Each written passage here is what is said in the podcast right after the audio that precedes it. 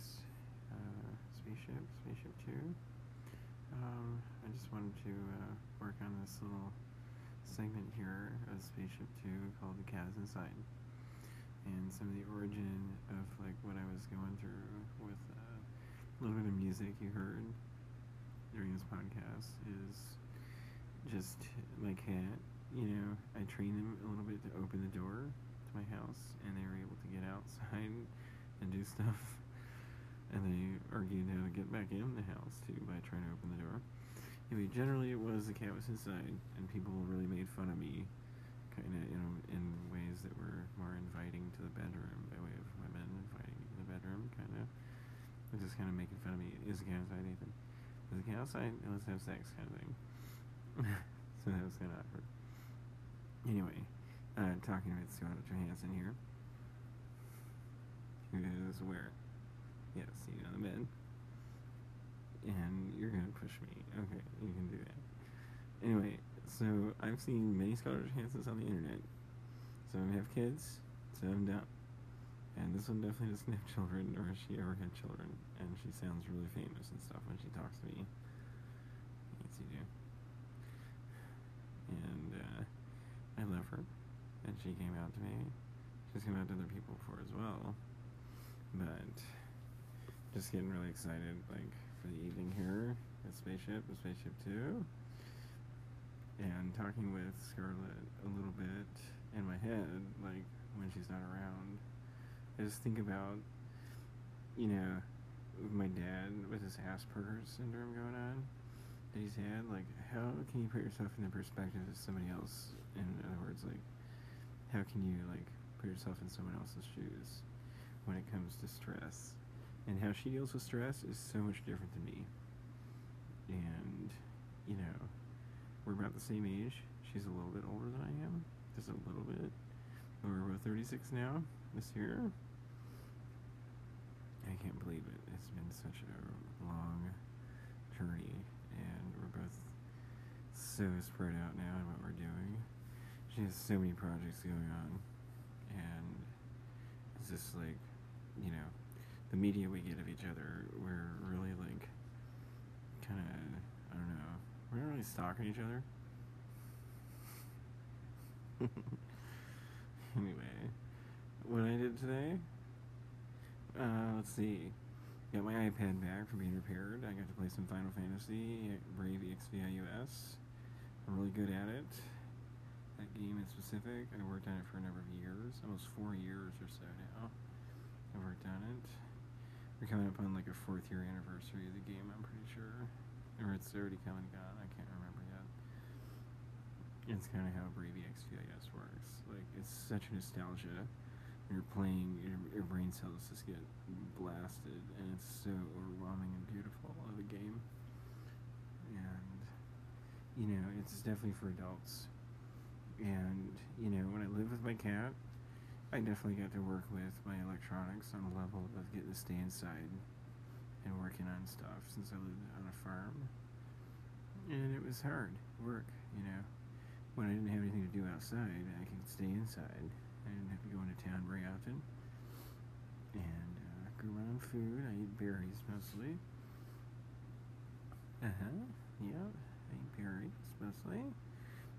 All kinds of raspberries and some type of blackberry and mulberry variants, and some wild ephedra. I used to eat that as well, so it's not really foraging. I mean, I'd go into town and like get meat and stuff sometimes, and like ramen or something simple. I used to cook food all the time, but I mean, living out there was so different, and my cat loved it, or they're just like freaked out by the rain or like trucks driving by or me or whatever. But I used to spend so much time with my cat, like indoors and outdoors together, and the neighborhood could see it. It was almost like a neighborhood in that it was just like a really small community, but we were so spread out from each other. It was hard to see what other people were doing, and it's just, it's part of living, we run up on a farm in a way in my 30s. To some extent, growing up, like, a part of me Sounds kind of masculine and male. So that author who died, who just put out, who had put out Brokeback Mountain during his lifetime, you know, as far as gay rights goes, it's just a film I didn't see. And I've tried to read some of like his works a little bit in some context that they can be accessed at all, but you know, for people that have seen the movie and to buy his books after his death, a similar thing happened to me with Stephen Hawking, that I acquired not books that he's written per se, but books he's edited that I've contributed to, and one of those is called Dare We? Okay, well, should we? Okay, well, it's called God Created the Integers, in our region anyway. In some regions it may be called something else, but it's a lot of the history of different mathematics notation that has happened on paper, mostly, and chalkboards and stuff. And I contributed to it immensely. It is an immense volume. It's... excuse me. It's a very heavy book, physically. And some people weight train to hold it. And, you know, I had planned, you know, after Stephen Hawking's death, and I acquired the book, per se, to stay inside more often in the winter time and read it, but they didn't end up happening. Like, winter for me, when I was staying there a couple years ago at the farm, just became a lot different work and like different stress and more writing on my side than reading. But what are you into reading, honey? What do you got? Anything? Magazines? Oh, what about books? What you got? Huckleberry Finn. Okay. Huckleberry Finn is something I read on a wood floor growing up, actually. It was a hardback version of the book. I not contributed to that book in some way other than by way of print and publication in our region, since I was at a reading level and a writing level where the book was pushed into our region, and some adults are starting to approach that rather than children. It's not usually a book reserved for children. It was more for accelerated class, or, you know, being a little ahead in school growing up kind of thing. Advanced learning school side, I don't know, they LIFT, is what they called it. Rather than LD, it was LIFT, it's the other arrogance they call it, which is very controversial. Huckleberry Finn deals with that other arrogance aspect in its writing, that we see progress in the South by way of skipping school and working with the waterways and interference with water paths. And, you know, this recent Suez Canal blockage going on, and like the fear that we have, what, almost 10%, 8 to 10% of world economies stuck in a waterway all of a sudden. And it's one waterway, and it's one tugboat physically dragging this thing out of there. To see that media was just heartbreaking, and just, you know, 400 or more ships lined up behind this one vessel in the Suez Canal recently. Some people break off from the ship and start building on the ground with construction materials that they have. So it might be shipping, yeah, they might be shipping and moving construction materials. They end up buying those shipping containers from the people rather than own the construction materials. They might buy the actual construction materials, the container, the elevators involved on the ship, and just dump it off onto the ground along the Suez Canal and just start building. And that's, we've seen that happen a little bit. Can you imagine the tide coming in all screwed up and like something not estimated right to be able to build? I mean, to see like life growing along the Suez Canal is one thing. It's another to like link into life that goes on the Suez Canal, or along the Suez Canal rather. And I just feel for some of the people that are really, you know, they're not rich at all. They're barely hanging on there with their lives, and they're deciding to like build along the Suez Canal as people and like integrate themselves into the culture. And Egypt is not what you think it is. Some people, they just have a strange view of Egypt. And let's see, during the Obama administration, you would talk some Egypt. Okay, so Egypt to me seems like Church of Satan integrated into a culture that balances kind of like an army on top of like family discussionary incidences where families on a local level decide what the army does. And Egypt has so many different like people and subcultures going on, and you know, when the army took over or attempted a coup in Egypt and or restricted satellite communications and Twitter and all kinds of stuff, there were hackers inside of Egypt that really pushed. This is pre-Tsarnaev, if you will, pretty sure timeline-wise, pre-Tsarnaev, as far as what happened news-wise, that social media kind of parlayed into radio. It's something that happened in Egypt. There's Tsarnaev-level attacks in Egypt that were happening. The army started losing control of different little towns in Egypt to people that weren't necessarily from, like, Chechnya or something like that, per se.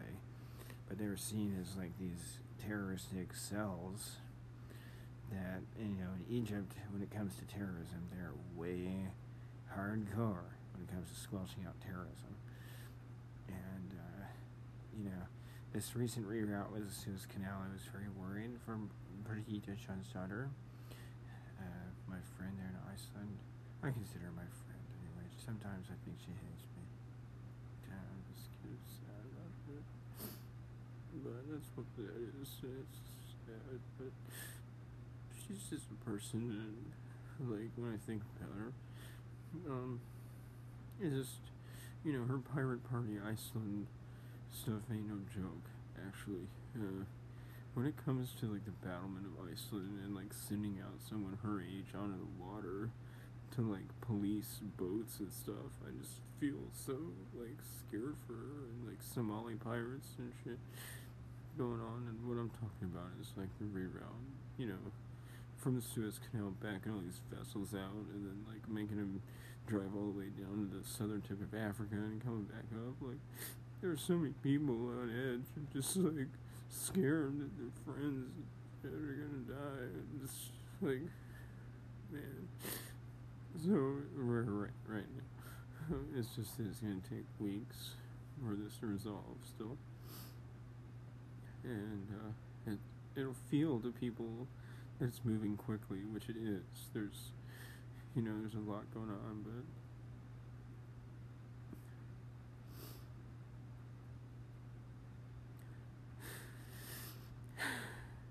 man, so just sorry about that. Anyway, so Egypt is what it is, and it's, you know, in our family we have a lot that's happened with Egypt, and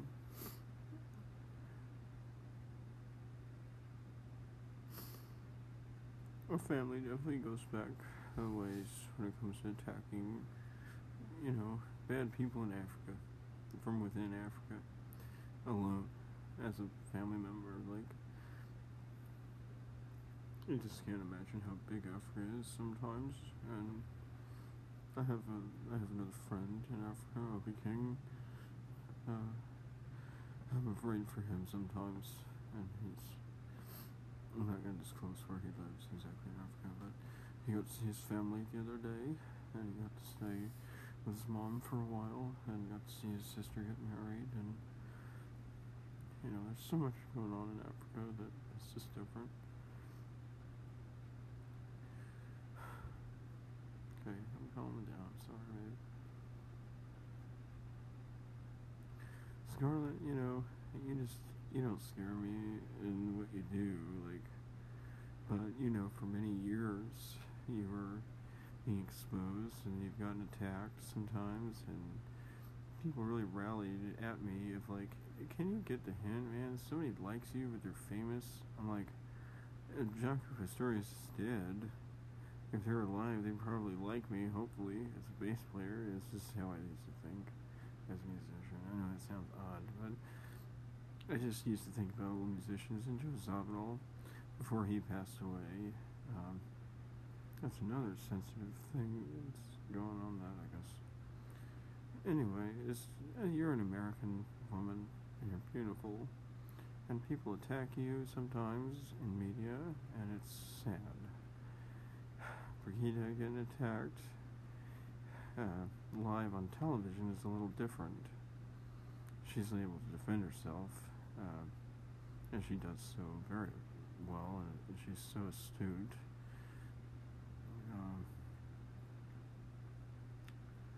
Where I'm going with this, I just want to derail a little bit in the discussion and just remind you, honey, that you know you're going to start looking into works like Huckleberry Finn that bring up these feelings of how sad is the planet sometimes, and how sad it used to be is maybe not the right perception of people that gamble. And Mark Twain was one of those people that gambled, and he also used to utilize steam vessels to ride on. He would rent out some gamble room where people would appear and see, have you made any progress with your things? Well, then you've won more time on the vessel. Congratulations. And they would have some devious making fun of him as a person-like behavior, if you will.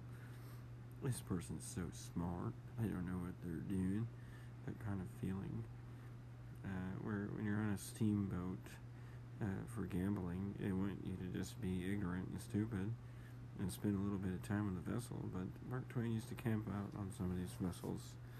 He used to really exploit them, and lost a lot of money and friends, and you know, he hated the South, and people knew that. But how he came off to people in the South is often interpreted as being very comical and fitting into the South in some respect. The South, from where Mark Twain was positioned, it could be argued that slavery had ended, and there was the Underground Railroad, where these vessels definitely participated in helping blacks escape out of the South to safety. Multiple transference, different vessels that they'd allow the blacks to command the vessels and escape out into the ocean if they wanted to do that. So, you know, Mark Twain is viewed as an author who, you know, that he wrote what he did, though he took his time, and it took many years sometimes for Mark Twain to produce a book. Some of them are impressive, some of them are not. And most of them are technically not that impressive. So, Huckleberry Finn, though, is looked at as just a work of art that, you know, turned out the way it did. And you'll see a lot of use of the apostrophe in that book. So, apostrophe is used in very creative ways in Huckleberry Finn. Anyway, I want to talk some Iceland. What do you want? Who is Brigitte? Well, Brigitte, John's daughter, is a poetician of Iceland, if you will. She's a former politician of Iceland who started what's called the Icelandic Pirate Party of the modern. That's in Icelandic language, translated to English. But the Pirate Party of Iceland has existed in history in different ways, during times when Iceland was essentially an outdoor prison. The Pirate Party did exist. It was part of a battlement that was seen as anti-piking of women. They really protested the pike used in war in Europe. They perceived the pike as something that, you know, people were decapitated in Europe, and your head is on a pike if you make a mistake. And that's how some Icelanders have had this almost Scandinavian mythology that's interleavened with speech and language of Europe. So I was very impressed to see this force come from Brigitte that she used on live television. Talking Iceland for me sometimes is that on Icelandic television you learn that Icelanders associate English words or Icelandic words with each other sounds as though with people or with the words themselves. Is the word for that. The thing I just described.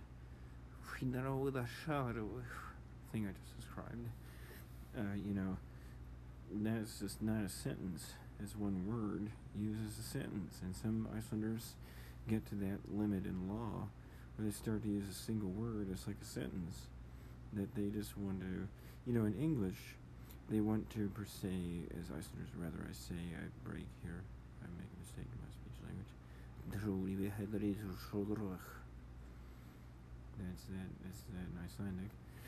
How do I speak Icelandic? I don't know. I practice that language a little bit and talk to Brigitte sometimes and talk to Björk. And do I miss Björk? What do you mean? I don't know. Björk's very different. And she's got some new stuff out, actually. She did some interviews. She's working on some podcast stuff with people, too. So, they're not long segments, per se. But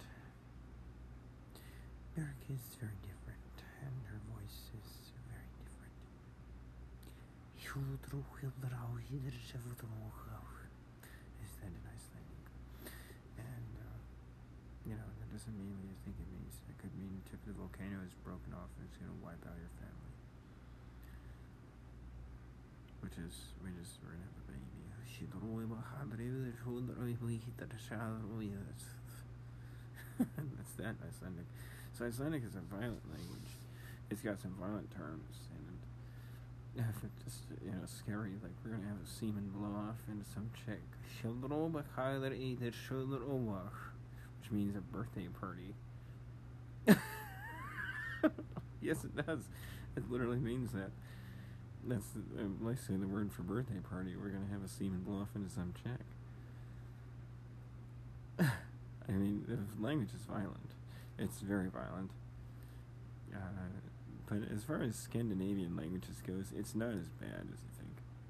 It's way worse than you think, actually.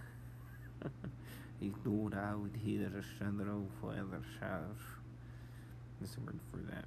What it is perceived as like two sentences. So when I talk Iceland, I don't know what to say. I'm not, intelligent when it comes to speaking Icelandic with a meter that I can keep a conversation going in Icelandic. I don't know what to say to that even. That I disagree with that. That one makes no sense.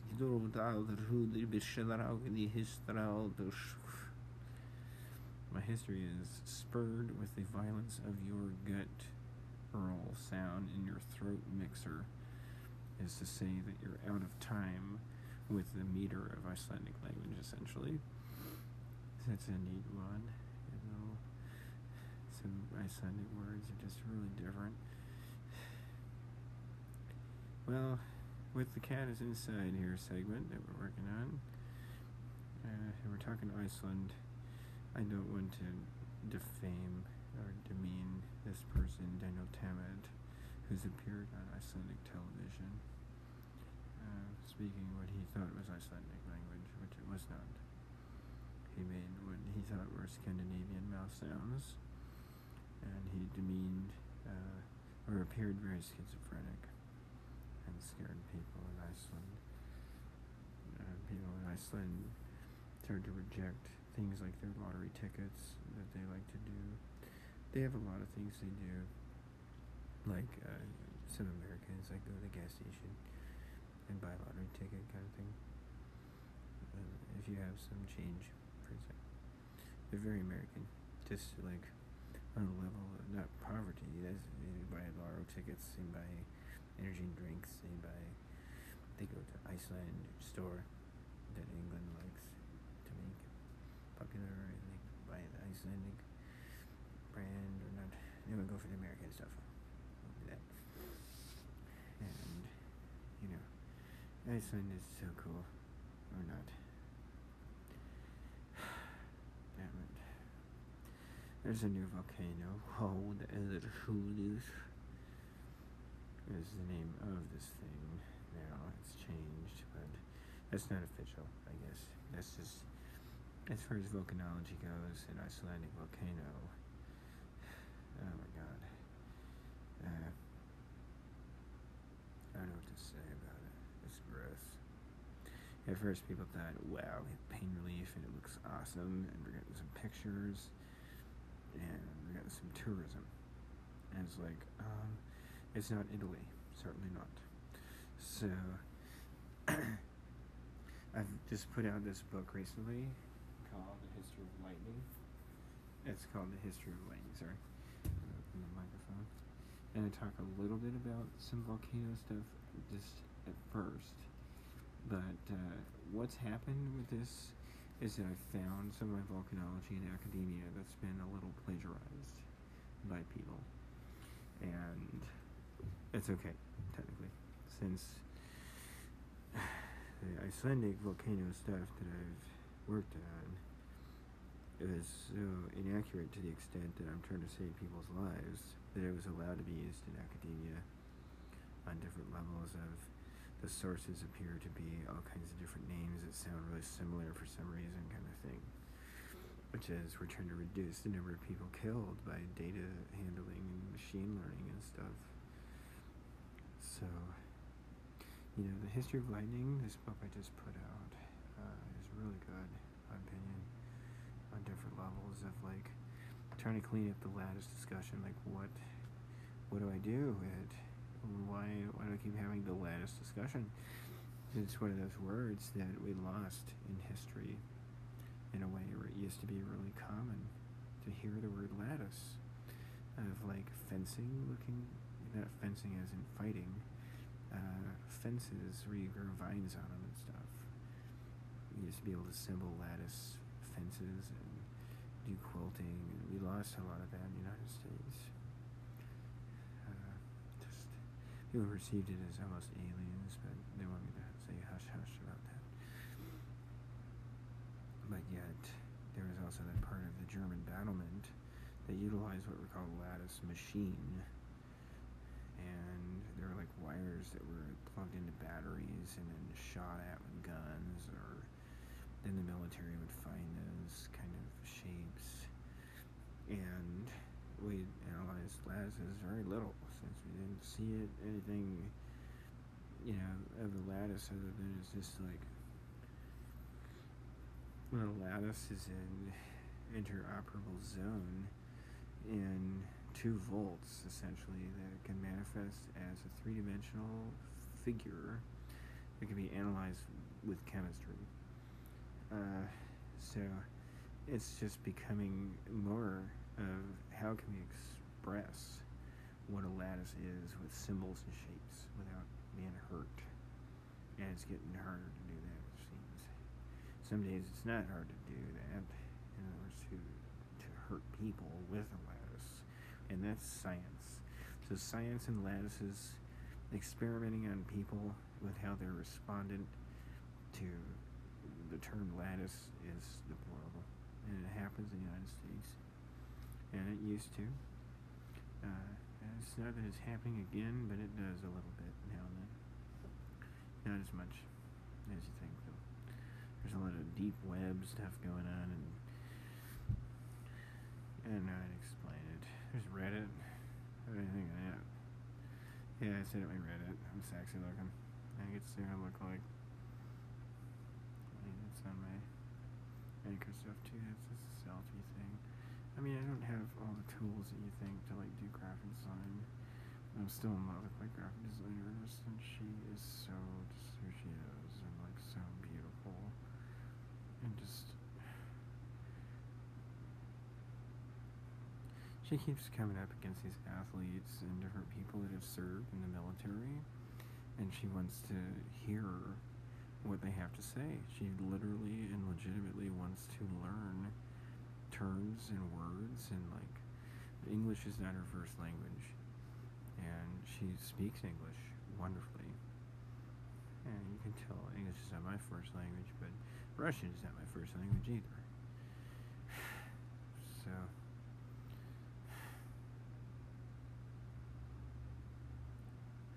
life can be really frustrating. And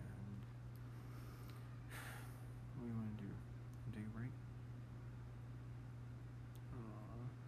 You can do a massage, but I'm really tall. I'm just close to the microphone, so it feels good. My back hurts. Boobies big. Back hurts. I'm in my 30s. I'm not on my period right now, though, thankfully. Oh my god. Last month was really hard. It's still this month, but it was just like, oh my god. Oh man. Yeah, it was a really heavy flow this past month, and like, really worried me. But I'm in my 30s. It's normal to be worried like that when you have a heavy flow in your 30s. But it's good for you to go through that. Oh, thanks. Oh, it feels good too. Hmm?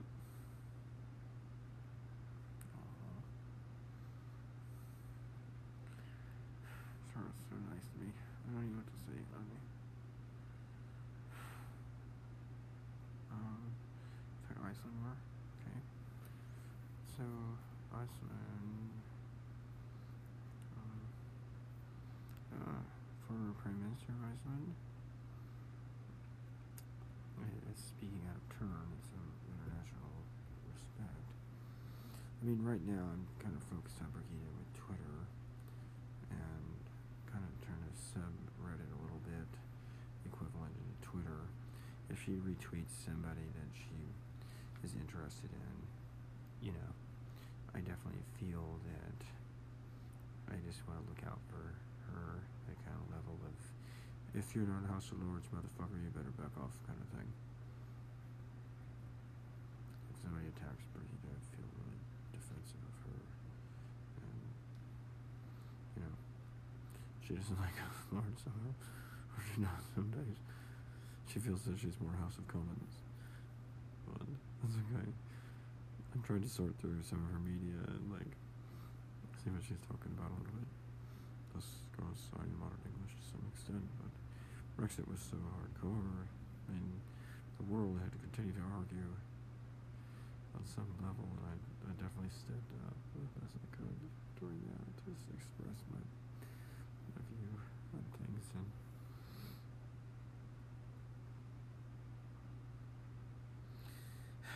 being an American and feeling like you want to relinquish your citizenship, it's not something I want to talk about when it comes to being American. I fight really hard to be like myself as it is, and I love the United States. I love living in the United States. I've definitely survived living outside of the United States, and I've been able to return to living in the United States. And I don't know what to say, but I like the House of Lords a lot. It's a really ugly speech and language when it comes to foreign audience in England. Oops, too close to the microphone. Okay.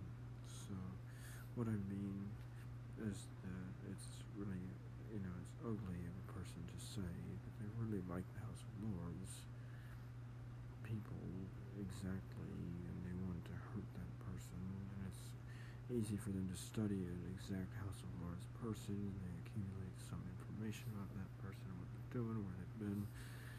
That can be misinterpreted as somebody likes the House of Lords.